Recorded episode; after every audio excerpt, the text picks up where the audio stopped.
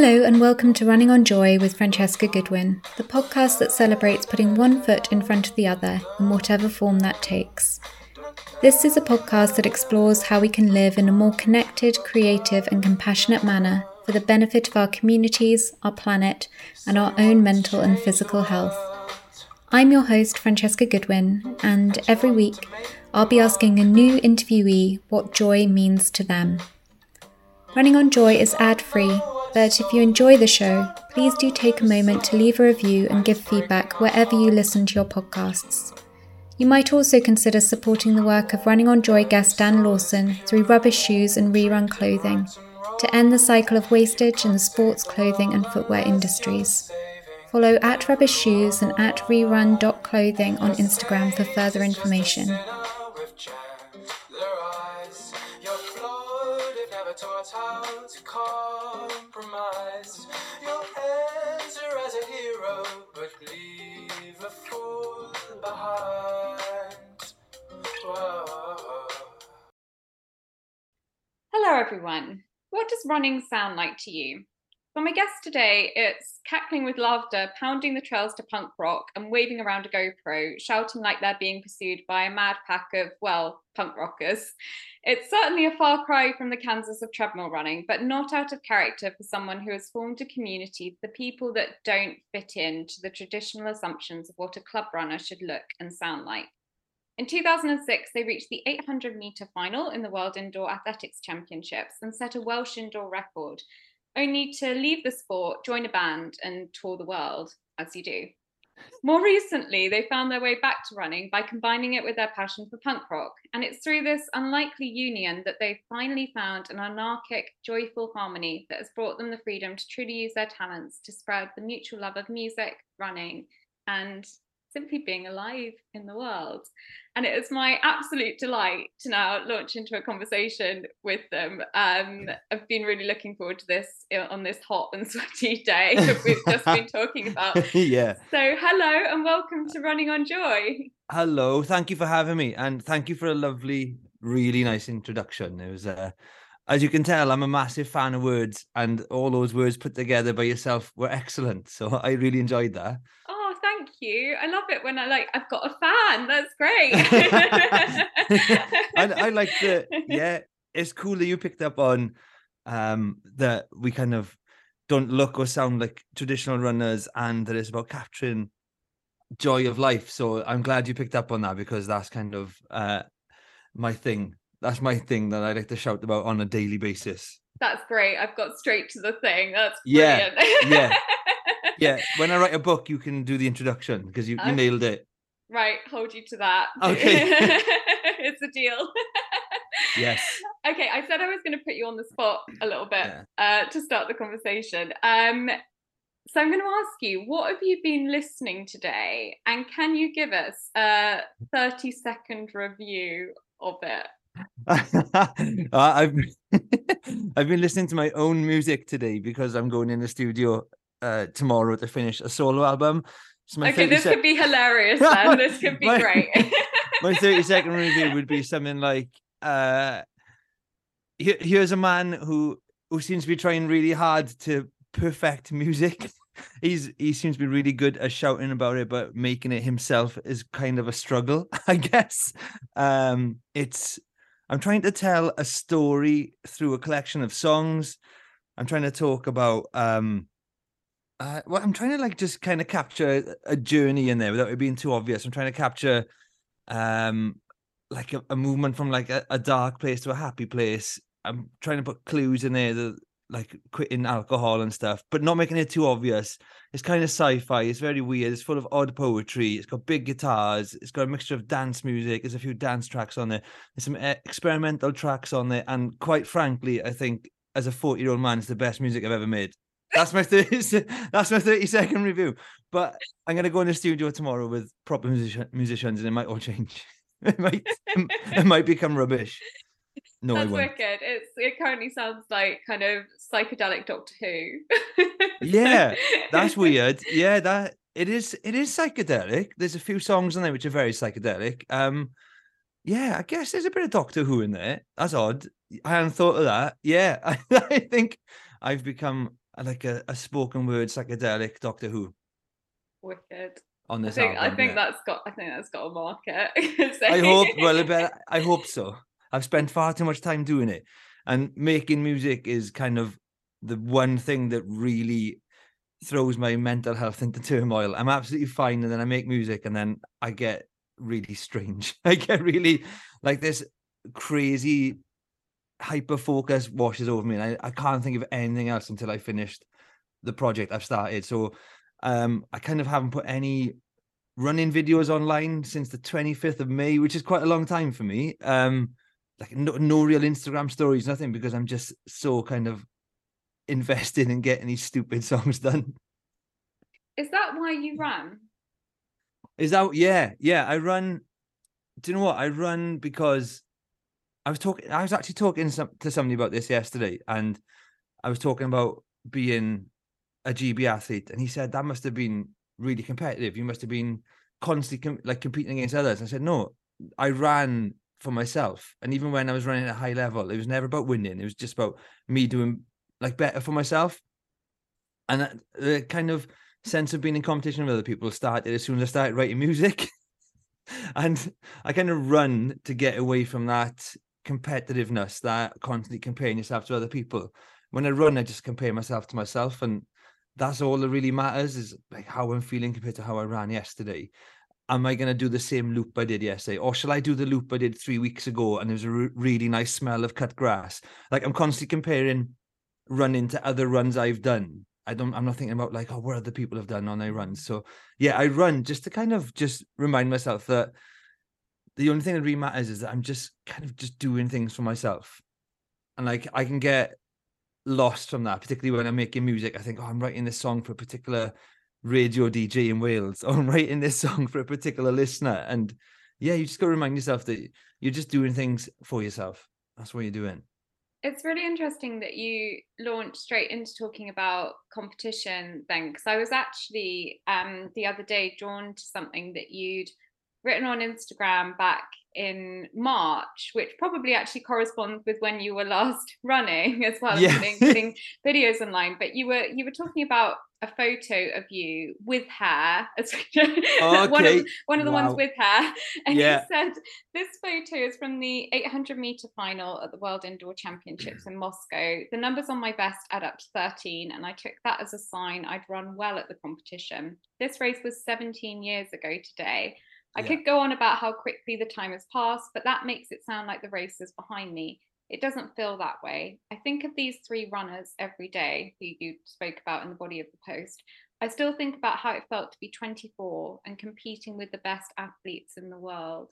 How did what did competition mean to you at that age and what was your experience of, of running then with those athletes?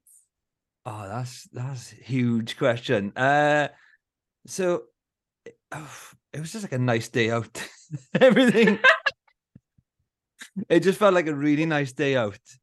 And it was always I was kind of always aware that where I, where I was from or where I am from in Wales, like in the Rhondda Valleys, which is a very rugby rugby focused part of Wales, I was the only person from there doing this.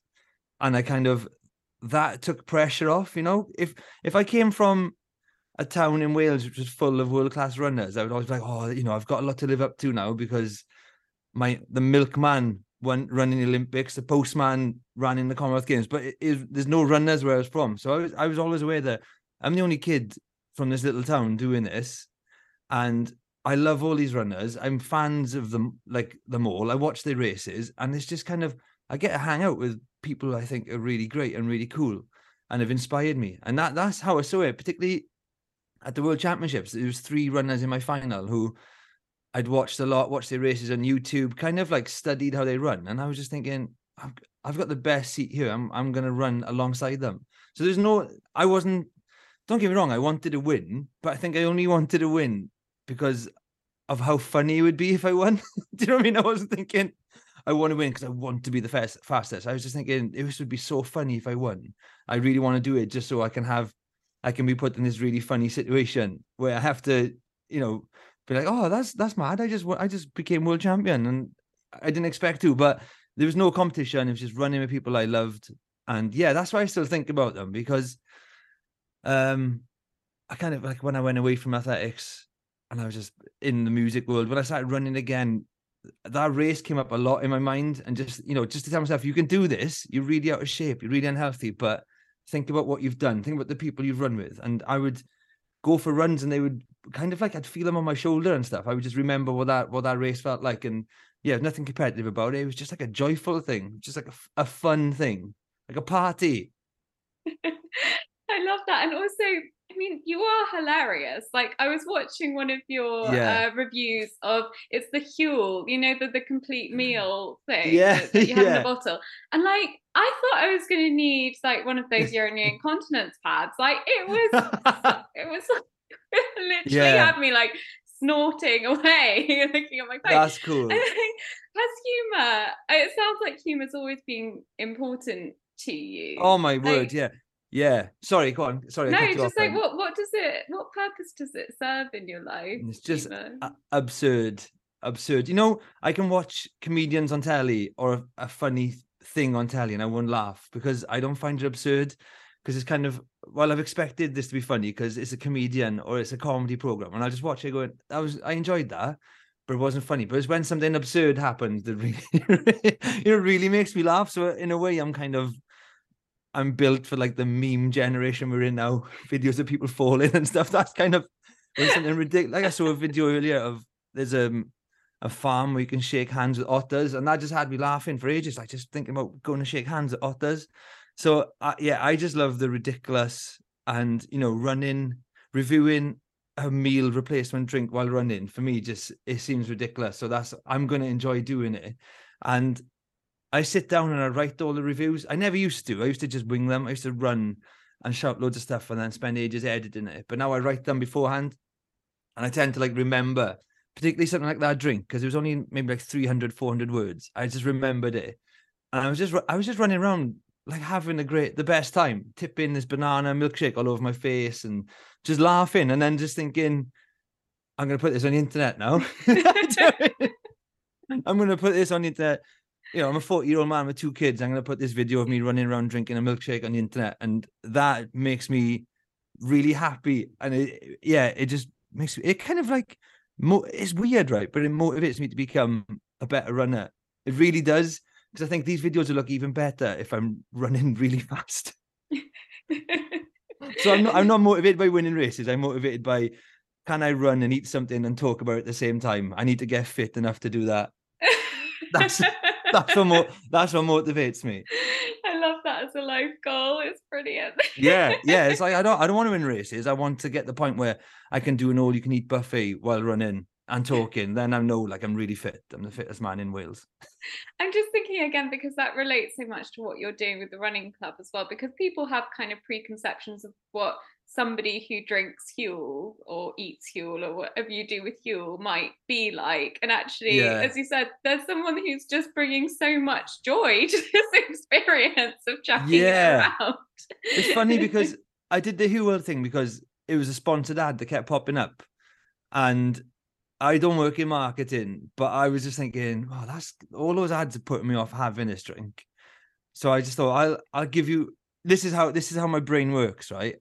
I'm like, right, Huel, I'll do you a favor. I'll make your drink look cool. right? That's that's how my brain works. Like, I'll do you a favor. I'll make this little video and I'll and you can have it. And that's what I did. And then like the CEO of Huel sent me a message. He's like, we're all we're all in the office laughing, watching it.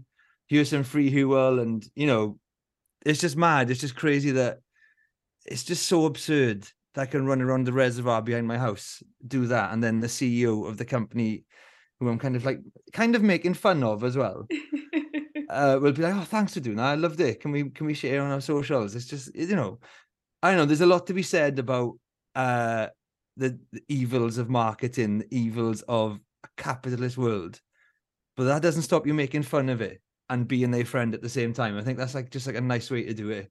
You know? Oh, absolutely. And let's just put this also in, in the context of your your main kind of running a music content, which are the running reviews that you put out on YouTube. And For Yeah. people who haven't watched them, what's the what's the premise of them, and where did they where did they start? Where did that idea come from? Okay, so uh, it's basically I do for music. Like say you're watching telly and someone is frying bacon on telly, on TV.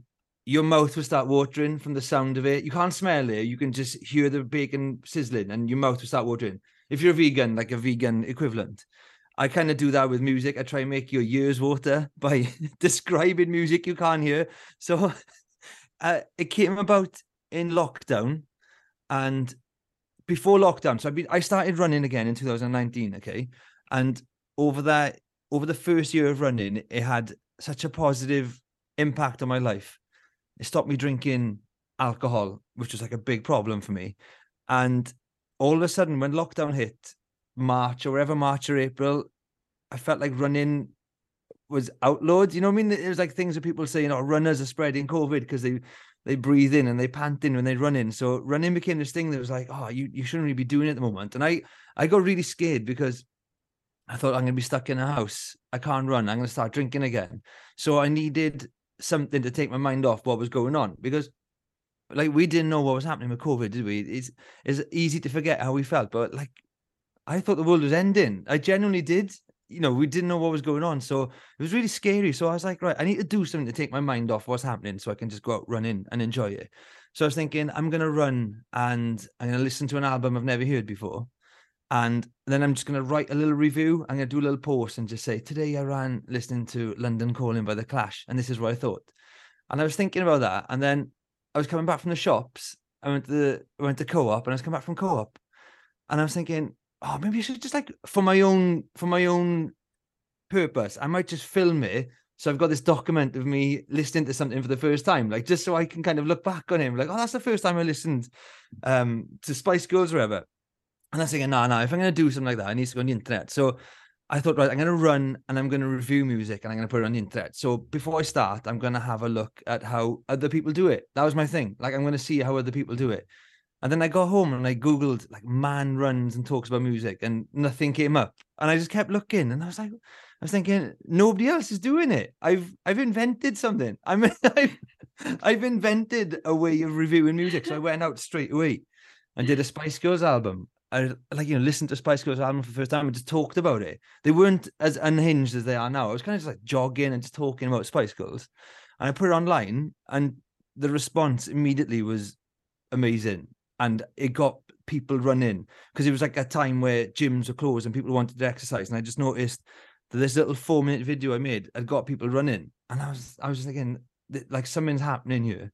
You know, I, I spent a lot of time like writing songs, trying to write like a really a song that will resonate with people. And I've never really been successful. And then I can jog around my hometown, listen to Spice Girls, and it seems to resonate with loads of people. So I was immediately drawn to, oh, I'm doing something now that is connecting with people. Let's keep on going. So that that's yeah, that was 2020, so 2020, so three years ago now, and I've been I doing it ever since.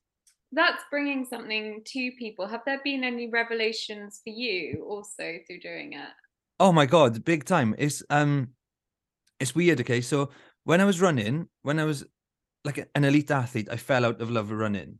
So I was doing the thing I loved, and I fell out of love with it.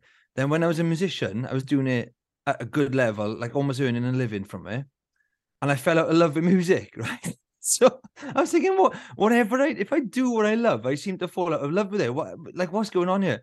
And then all of a sudden, by talking about music and running at the same time, I fell in love with running and music again. You know, I just realized that my issue was that I was doing them separately from each other. I need to do them together. And yeah, that was a massive revelation for me. It's like that being creative um and really kind of listening and thinking about music and in a way like absorbing other people's music to create your own goes really well with running. And I'd never seen that. I'd never connected the two together. I just thought you're a runner, you're a musician. You those two things don't exist together. So for me, even though running punks already existed, for me that whole thing was the moment that running punks actually running and music joined, and it became like what what the the community is called. It was like running punks. It was uh, musicians who run, and it was yeah, it was amazing for me. And I just I fall in love with music. My my music taste has changed. I listen to like I'm just much more willing to listen to stuff I've never listened to before, and it's yeah, it's been it's been incredible. How did Kendrick Lamar stop you from drinking? So um I was I was when um what was the name? Uh, Good Kid Mad City came out. I bought it straight away because of the reviews. And I wasn't sure if I liked it. Um, because there was a lot of religion on there, a lot of honesty on it, which I wasn't really used to with hip hop. You know, I kind of listened to I wasn't a massive hip hop fan, but I liked hip hop because of the sense of like bigging yourself up, the arrogance, the cockiness, the the the wordplay. And then I was like, listen, listen to this album that so many people raved about, and I was like, it's not hasn't really got much of that on it. I don't think it's for me.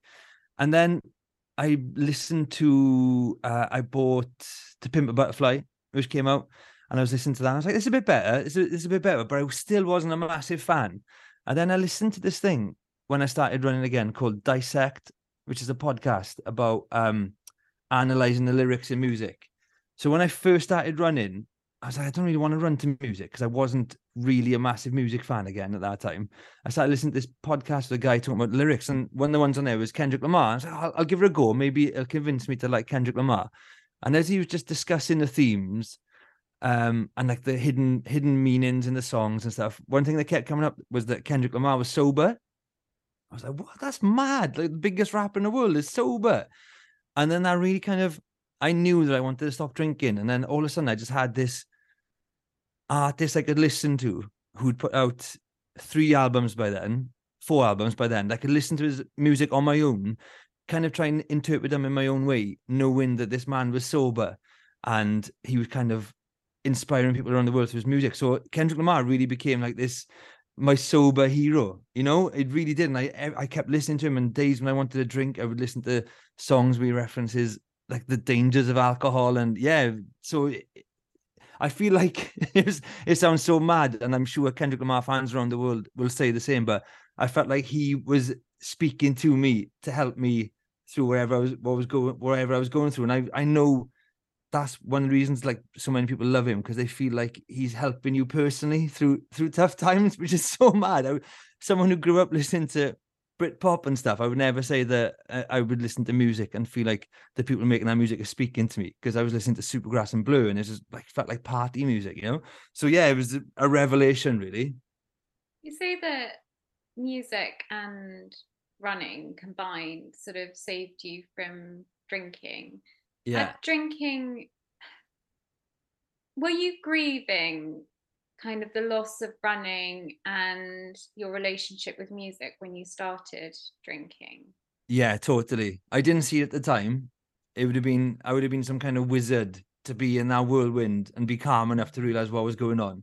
Mm. Because I had no idea what was going on. I was just kind of I was, you know, I was 25 years old. I'd gone from finishing sixth in the world championships to suddenly sleeping on floors in people's houses, sleeping in the back of transit vans, you know, and just drinking a lot of alcohol. And I didn't realize until afterwards. But what I was doing was maybe like realizing that oh, I've made the wrong decision here. I've made the wrong decision. But what's worse than that is I've gone too far and I can't I can't turn back because I was getting older and you know one of the things I was a I was a lottery funded athlete so one of the things I had was lab testing where they work out how old you'll be when you peak. So they can work out how old you're going to be when you run your fastest 800 meters.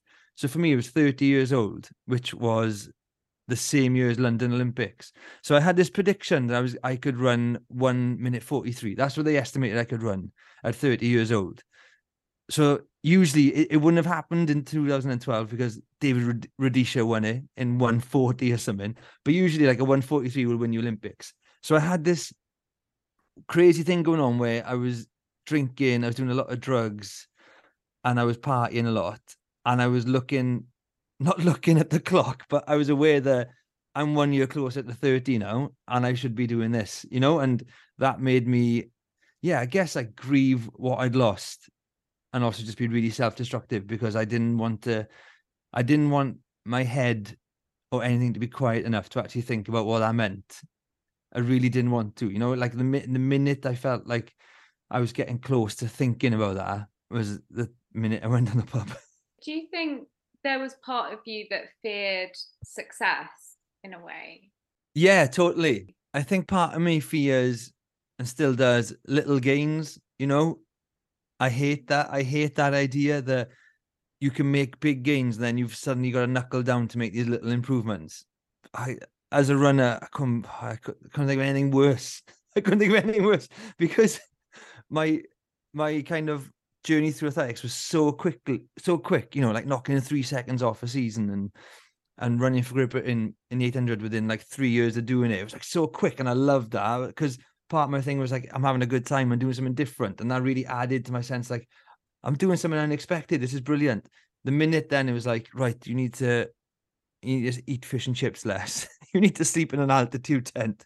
You need to um, have more iron in your diet. You need to have more sleep. I was like, oh, all right. I don't think I'm really ready for that. Like that's that's you know, yeah, it was just that idea that I don't know, little gains kind of mean you don't get that rush of having a big breakthrough, like realizing that was kind of going to go and it's going to be about these little improvements. And yeah, I'm still, I still struggle with that idea now. You know, particularly now, like writing an album, writing songs. I'll send the songs to people who I respect their opinions on, and they'd be like, you know, if you just tweak this a little bit, it'd be a better song. And I'm like, oh, I can't be asked. I can't be bothered. I can't, I can't, and I have to teach myself, right? Is people's feedback is important. Go open our song back up on Logic, go in it and just change that little thing they've suggested and have a look. And I'm willing to do it now because I know how drastic it can be if you decide not to do it. I mean, some people really find that motivating, that chasing the marginal gains. It's kind of addictive in, in a different way. And you yeah. sort of had the reverse of that in a way. um, yeah. Yeah, definitely. It's like I'm on Duolingo. As soon as, as soon as I've learned food, I give up because because it seems like such a big gain to learn food in a foreign language. I'm like, I can go out and eat, I can go to the shops, and then when it's about learning, uh, like I don't know how to say things differently if it's like at him or her, I'm like, oh no, that's that's just a little gain. I can't be bothered with that. I know the big bits. I know, I know how to say food and clothes. just it's definitely part of me. Definitely, I feel like if I did a skydive I would I would not want to hit the ground. I'd want to just keep on falling out the plane for the first few seconds because that's that's the great that's the coolest bit. I'm like, can I just go back up and keep jumping out the plane for a little bit? I don't want to land. That's me. How do you feel now though about that name, Jimmy Trainwreck? How do I what feel about it? Yeah, looking back uh, at it. He was all right. He was all right. He was good. Was, I mean, I made a lot of friends because of him. Mm-hmm. Um, I do kind of channel him now and again. There was there was a guy being really rude to staff in Waitrose in London yesterday, and I channeled Jimmy Trainwreck by telling him to shut up. Yeah, so and now I know I've got him there as like a trump card. I can, yeah, I can do this. I can do this sober. But no, it was um overall. I Thinking back, it's pretty embarrassing. You know the things I the things I did, the places I took my trousers off. um, the number of drinks I spilled on the floor, yeah, it was pretty embarrassing, really. And I, yeah, it's all. It's, I thought it was, I thought it was like a badge of honor to be called a train wreck, but no, no. Like you know, if my son, oh my, my nickname's Tommy Trainwreck, I'm like, no, no, you need to stop. Whatever it is you're doing to get that nickname, you need to stop. You need to stop. Get off the train. Get off the train. Yeah, totally, totally. Yeah. But I think I can't remember who it was, whether it's might be Joan Didion, but I don't, I don't, I wouldn't put my name yeah. to that. He said that we should always be on nodding terms with the people that we once were. And that's cool. I, I read from like an account that you wrote about the world championships that it, it sounds like running kind of stayed with you, even though you kind of walked away from it. It, yeah. it stayed with you. And when what was the point that you suddenly realized what it had given you. And then how did you go through that process of finding your way back to it? And what did it feel like when you started again apart from maybe hurting a little bit? It hurt a lot. Uh that that was um on my oh i just had a cramp in my knee then. Talking about getting old. Oh my god. Um that was on my 36th birthday, um, I had for a present, I had a framed photo, which you can see behind me. I asked for it, which is a really cocky thing to ask for for your birthday, but I asked for like a framed photo of myself running. As you can see, there's two there. Uh, Yeah. There's me on the start line and me running in the race, uh, the final of the World Championships. I asked for it because um, I started going to the gym because I realized I'm never going to run again. So I just want to get massive so nobody messes with me. That man in Waitrose. yeah, I would have. I showed him who's boss. Oh, he was kicking off because the cold meat wasn't cold enough, genuinely, and he was being really rude. Ah, anyway, um, so I I I set him straight. Uh, so I started going to the gym because I just wanted to be hench and like the hardest man in Wales, and I I start. Oh, it's like that's how my brain works. I was like, I just want to be bulletproof. I want to be like a rhinoceros, and um. I started seeing a physio because I was like just bulking up so much, like I was I was aching. So I went to see a physio, and I don't know. I still think that someone told him that I used to be a runner, but he started massaging my legs, and he's like, "Oh, did you used to be a runner?" That's a weird thing. Like I've literally just met you, and and I was like, "Yeah, I, I did." And then he he he did this whole thing about how um like I told him what I'd done as a runner. He's like, "Oh, everybody must be really proud. I bet you've got lots of stuff at home, like your vest at home and pictures." I was like, "There's no, there's, nothing running related in my house at all, at all." And he said, um, "It was really odd." And I know him well, and I see him a lot for physio. But at the time, it it was odd. Now I just know it's him. He's just like the such a kind, kind person. And he's like, "Be nice to yourself. Just get a photo of yourself as a runner and put it up in the house." And I had my son had just been born at the time. She was like, Your son will grow up seeing that and he'll be proud of you. You'll see it every day and you'll be proud of what you've done. So, okay, uh, that's a cool idea. That's definitely better than a pair of skinny jeans or a Hollister t shirt. So I'll ask for it. So I asked for it and I got it, which I couldn't believe. I was like, That's amazing. And then I put a photo online. Um, I was like, It's my birthday today. Look what I had. This is great. Blah, blah, blah. And then someone commented below the photo saying, "Oh, here's here's a video of the race. I was actually watching it the other day." Like, shit, I've never, I've never seen. I'm allowed to swear, by the way. I done quite well to get this far in my first first swear word. So I, I was like, shit, I've never seen this race. Um, so I I was upstairs having a pee at the time, looking at my phone while peeing. So men can multitask, by the way. And then I came downstairs and I said to my wife, um, because she didn't know me when I was a runner she only met me when I was a musician. So I was like, "Do you want to see this race? This is this is me running in the World Championships." Like, "Uh, oh yeah, let's have a look. I can't wait to see this. So we put we put it on, and I watched it, and the race started, and in, my head, I knew how the race went. Okay, the number of times pubs all over the world I've bored random strangers by telling them how this race went. Okay, I've told them, oh, I was yeah, I just went for it. The gun went, I went to the front and I just led it all the way around. And then I they beat me in the final straight. That's how I thought the race went. Uh, and then I watched it and I was like, that is nothing how I remember this race. That like I was at the back, then I went to the front, and I was watching it, and this weird thing was happening where I realized that for 13 years or ever, I've been telling myself that race happened in a different way. So I was kind of watching it for the first time and reliving it for the first time. You know, there's bits where even though I knew the result, I was like, he's gonna do it, he's gonna win it, he's gonna win it. And the race finished, and I, I was thinking, oh my god, I can't believe I did that. I didn't know that's what I did. I didn't know that at certain parts of the race, I was like pushing the pace again, and I was trying to go past the Olympic champion on the bend, you know, little things like that. And I was like, that's mad. That's mad that I did that. So I was like, watch it again. We need to watch it again. That was great. Let's watch it again. and there's a little bit at the start of the race where I'm on the start line and I smile and I wave to the camera. And my wife said, Oh, I recognize it looks nothing like you, but I recognize you because of the smile.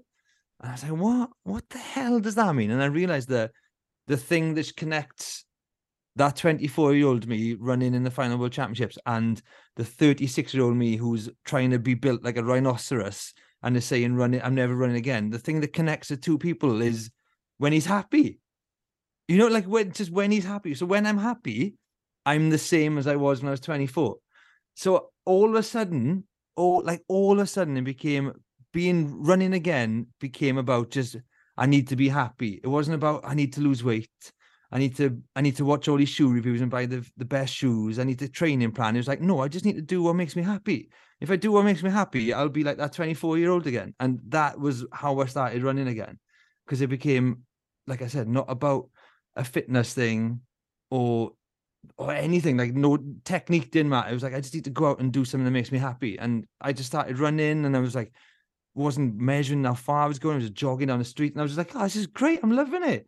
And every day I knew that each run was getting me closer to that 24 year old version. And it was so easy to stay motivated. I wasn't losing weight, I wasn't getting any faster, but I just knew that I was getting happier and I was getting closer to that 24 year old version. And then four or five months in, I started improving and it was like amazing. Like I just done all this because I watched the race I was in, realized I'd been lying to myself about how it went, and now I need to make myself happy. And that's that's all that happened. Life life isn't about being happy. Like you're not going to be happy your whole life. I know lots of people think like, oh, happiness is no. I I think like just confidence and comfort in yourself is the most important thing, and by doing that, you will find this other type of happiness, which isn't like a manic happiness, which is how I felt when I was drunk. Like just like this maniac. I was like, oh, I'm so happy. I'm gonna buy everybody drinks. It's just no, just kind of just going for a little run and just thinking, oh, I really enjoyed that run. That's that's happiness for me. And that, you know, I wasn't smiling on the start line like a clown. I was smiling on the start line like a 24 year old who was really nervous, but I knew that I'm kind of happy doing this. And that is different types of happiness for me. It's just like, yeah, this is enough. This will do. And just knowing that it doesn't have to be like this crazy thing where you buy a jet ski and you get hair implants and you get new teeth. That's not gonna make you happy. It can be something really little, like I don't know, like eating a full pack of Tic Tacs in one go. Just something like that will make you really happy. It doesn't have to be a massive gesture or statement. It can just be like, oh, I'm quite content, and that will that's more likely to make you improve. I think if you just chase contentment, satisfaction. So I've got to ask: Have you eaten a whole pack of Tic Tacs? Yeah, loads. Yeah, loads. Is that um, a thing? yeah, I do. I do it to impress my son. I'm like, watch this now. I eat a whole pack of Tic Tacs, and he's like, "Wow, you're the you're the coolest dad." I'm like, I know, I know. You tell all of those other kids in school that they dad can't do this. Um, I've got lots of weird food related things. I was working in a pub, and I was the only person there, and I got a peanut stuck in my ear. Um, you know, that's like just me and food is just a disaster. my mother got like well she thought that i put a grapevine in her ear when i was younger she was convinced that this had happened so we had to go to a&e and sit for hours and hours it turned out i just like thrown the grapevine from the grapes on the floor and it had just like been picked up by the dog or something but she was convinced that the grapevine was inside her ear and a doctor told her that there might there might be a chance that this massive wow. thing had gone inside her ear so yeah we spent That's we spent amazing. a good few hours in Northampton General Hospital it was when I was very little by the way like no this wasn't like yesterday like, kind of yeah. having grapevines in my mother's ear but it sounds also like with running punks, a bit like what we were saying with flipping narratives in terms of, you know, chasing marginal gains and things, you've kind of taken all what was kind of bad about running and, and music and, and flip them on their heads. So kind of what yeah where there was competition, now it's run at your own speed. Where there was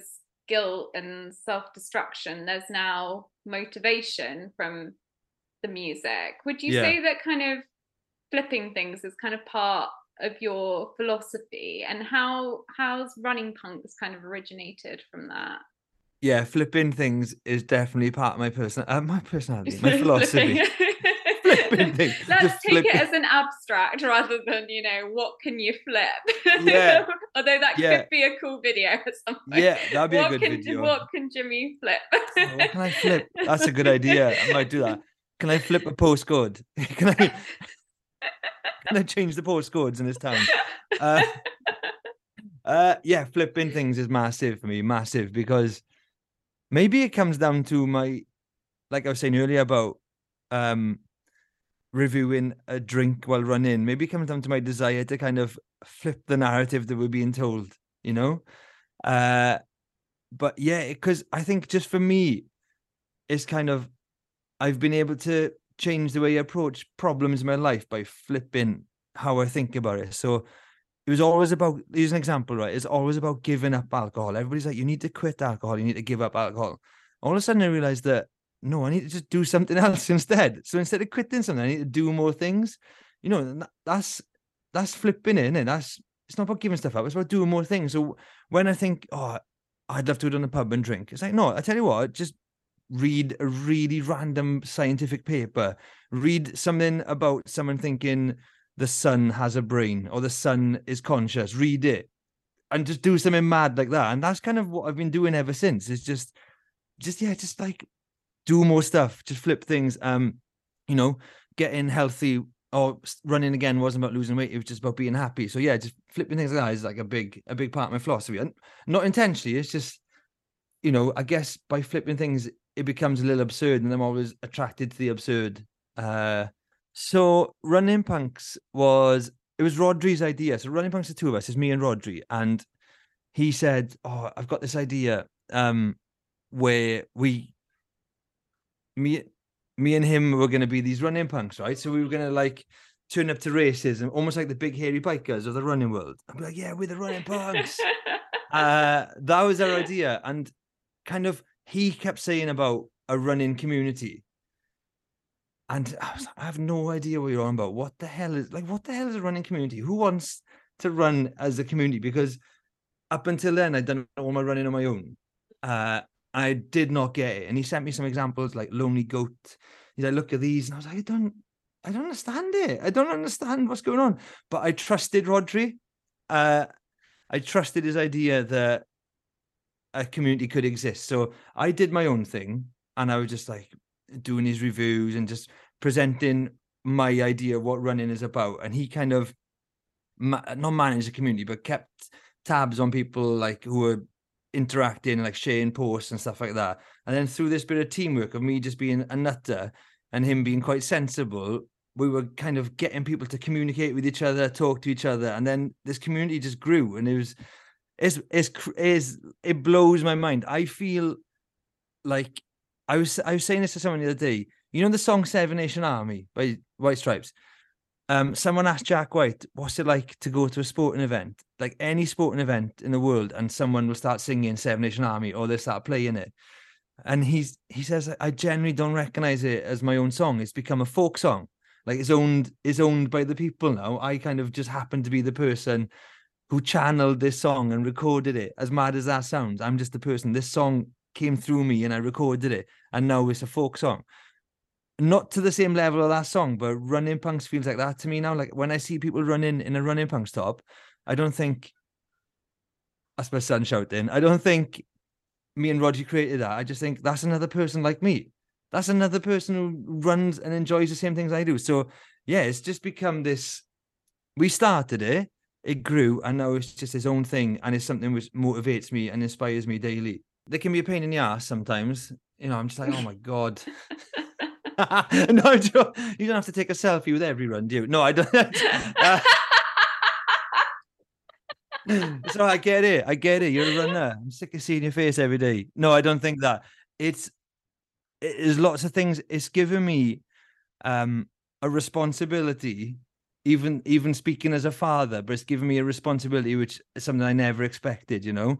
And things like I would never maybe like part of me thinks maybe I would have stopped running by now. I would have got fit and healthy and stopped. But I can't because of the running punks community, and not not in terms of like I'm one of the leaders of running punks. It's kind of like no, I, I just want to be part of it. Uh, I don't. One of the reasons I won't drink alcohol is because I've become so superstitious about the success of running punks being related to me being sober. I'm like, I can't drink now because if I'm quite a superstitious person and I, I'm gonna jinx it by drinking alcohol. So in in a very strange way, it's daily. It motivates me and inspires me to be the best version of myself I can. Definitely doesn't make me want to hang out with them and go for runs and have picnics or anything like that. you know, it, I it does make me think. Oh, I, really want to run up a hill with these people and have a selfie as the sun sets. No, I don't want any of that. But I want to be part of it in my own little way. You know, sometimes I think when I do run running punks, I think I don't even think they like me. You know, like I'll run, with, I'll do a, tra- I did a trail run with them recently, and I was there with my GoPro filming it, and then I sat in the car before leaving, and I was like, I don't even think they like me. you know, and that that's put that was that really made me happy. Then I was like, I think that's great. That maybe they think I'm a bit of a dickhead, but they still keep wearing the merch and they still run together, kind of despite the fact that I'm an idiot. So yeah, it's cool. More of a dickhead they think I am, the less selfies they might take. I know, I know. Oh, I, I, get it. Like you're all, they're all into hugging trees at the moment, and they're all they're all into taking selfies in the toilet. Oh, crack on. But I, I I won't be doing any of that. I'm sorry, I won't. Do you have a sort of vision for for running punks, or is it just going to organically take on its own lease of life? Kill me. It's oh, it might kill you. uh, yeah, my, what's what's my vision for running punks? It will kill me. Um, I don't have a vision for it. No, I don't. I don't. I don't know. Um, I just just keep on. Just keep. I think. I think I mean, if I was, if me and Rodri were talking, you know, having our little running punks meetings, and, and we'd be like, "What's our vision for running punks?" It would be that the community is always at the, the heart of it. It never becomes about me and Rodri trying to make millions, millions of pounds from it, which we never will because we don't make much money from it at all. We kind of pay ourselves enough, which warrants the amount of time we spend glued to our phones. Uh, and everyone like hates you, so they're not going to pay you for it. Everybody hates me. Uh, so I would say, like, yeah, for just to be this thing where the community is the center of it. But apart from that, I just I just want the merch to keep on looking cool. I I I you know I just want it to look good. I I'd love. And this is only an idea that was planted in my head by a friend called James Thie, who's one of the best middle distance coaches in the country. He said to me, "There's only a matter of time till there's a running punk Olympian." So someone whose mum and dad are a running punk, and then that gets the kid into running, and then the kid goes on to run the Olympics, and that I love that. Like that is amazing. That's amazing to just think that and it's possible because we've got kids range out now, very, very reasonably priced on the website. But I'm seeing kids doing junior park runs in running punk stops, and just thinking one or two of those could go on to run the Olympics, and that that is, yeah, that's my thing. That's that's the thing that motivates me. Because probably because if I was a running punk and I had the running punk mentality as a 24 year old, I would never have quit athletics. You mm-hmm. know, because I would just thought, no, there is a place for me in this sport I'm a running punk, and it doesn't matter. It doesn't matter like I'm being told off for drinking too much Guinness. I'm a running punk. I'm going to do it my own way, and I'm doing it for the love of it. So I honestly think that if some kind of time machine can be built, so I was a running punk, I would kept on going. I would have kept on running until I was 30 on the track, definitely. If social media existed when I was an athlete, I would have kept on doing it because I would have been such a thing for getting loads of likes. Would have been. I got to go to the track and doing these. I got to do a really good montage of my track session with my top off. uh, you mean like you know oh, people running their tops off? Stop it. When have you ever taken a a t-shirt off and thought, "Oh my god, I'm so much lighter"? when like you don't get changed for bed and think I'm so much lighter now. I've taken my clothes off. You, so why do you do it when you run in? I don't get it. Um, but if social media was about when I was an athlete, I would have. It would honestly, right, probably have motivated me to keep on going because I would have just loved creating kind of the content I'm doing now, but as a GB athlete would have been amazing. And I would have done it as well. I would have been in the Olympic Village running around reviewing bread or something. I know I would have done it. And I kind of that would have been that would have shown me that there's a place for me in the sport because people outside the sport would react to it. But the problem is you got like when you're when you run that level, you're just doing terrible interviews with Sally Gunnell or something, and you never know how people have reacted to your interview. You never know. You, you just you just talk on air and you say something silly. That's it. But if you knew that people watching the sport liked you as a character, it would have motivated you. All you kind of have is coaches and stuff at the time saying, "Oh, you need to like maybe just calm it down a bit." you know.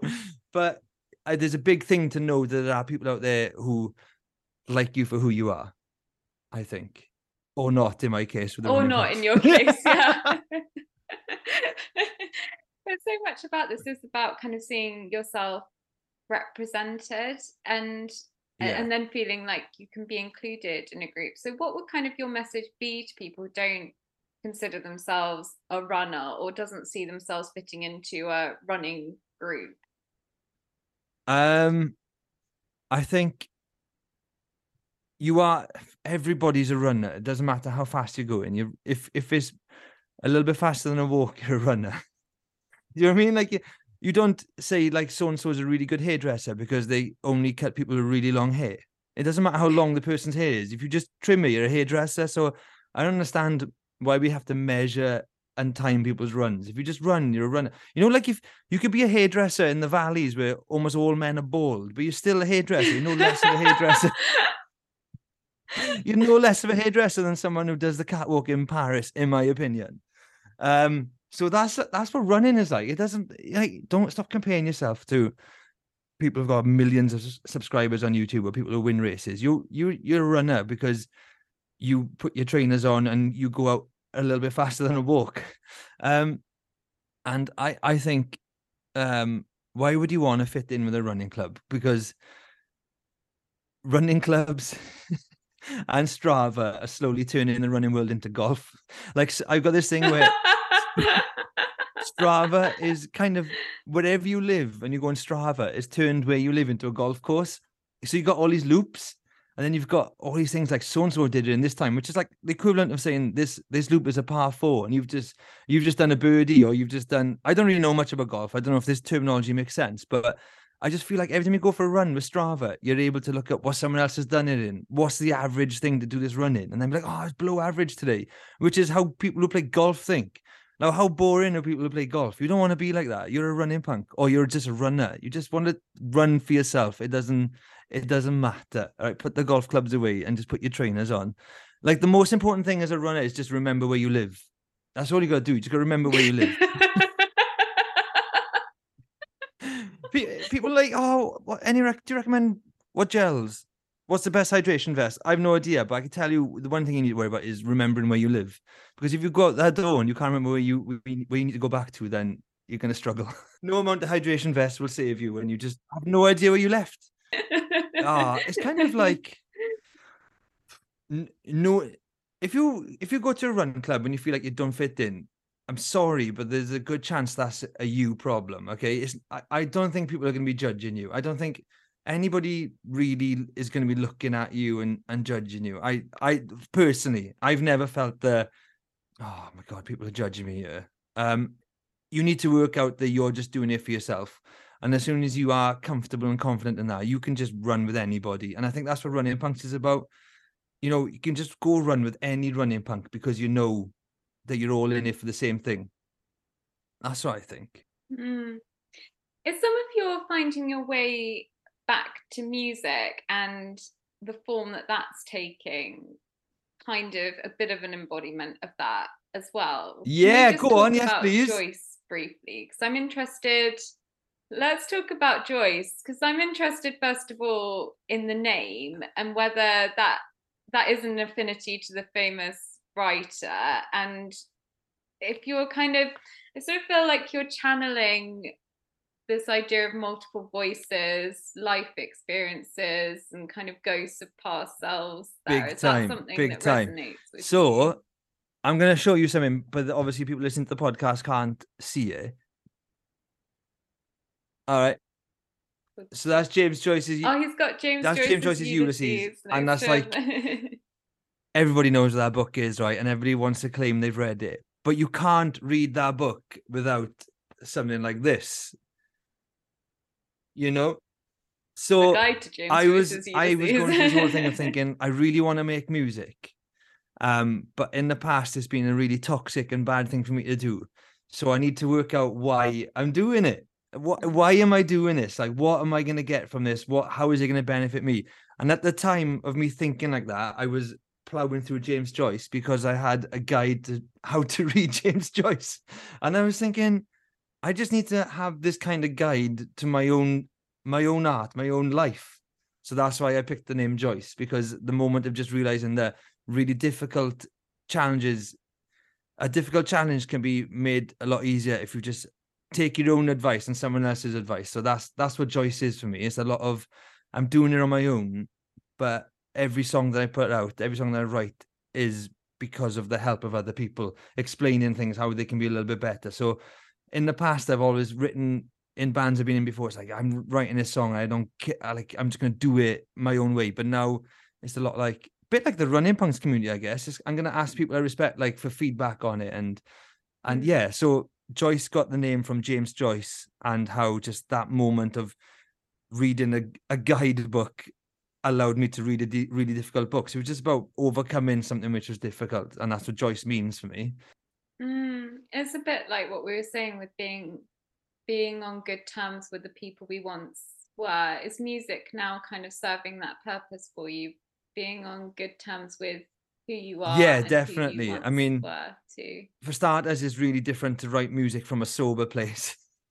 um, something I never thought that I could do. I thought I'd have to get a shit face to write a song, but doing stuff sober and yeah, I I've no doubt that when the music comes out, I'm gonna feel like shit because it's not gonna do as well as I thought, and I'm gonna see other bands. Particularly, like it's always like a Welsh thing for me. I just look at other bands in Wales doing stuff and seem to be getting loads of things. uh, But that's I just have to accept that's just the music industry. That's just the way it go it goes. So yeah, I feel like it's just giving that nod to like the really shitty person in the band I used to be and thinking, look, you're doing this. Maybe, me, I don't know if I am wiser. Definitely calmer and definitely more willing to accept any failure that comes with it. And kind of, I know that if any success comes with it, I won't go. I won't go crazy. I won't go down the pub and drink ten pints of Heineken and smash the place up. So yeah, it's kind of just going like I'm still doing this.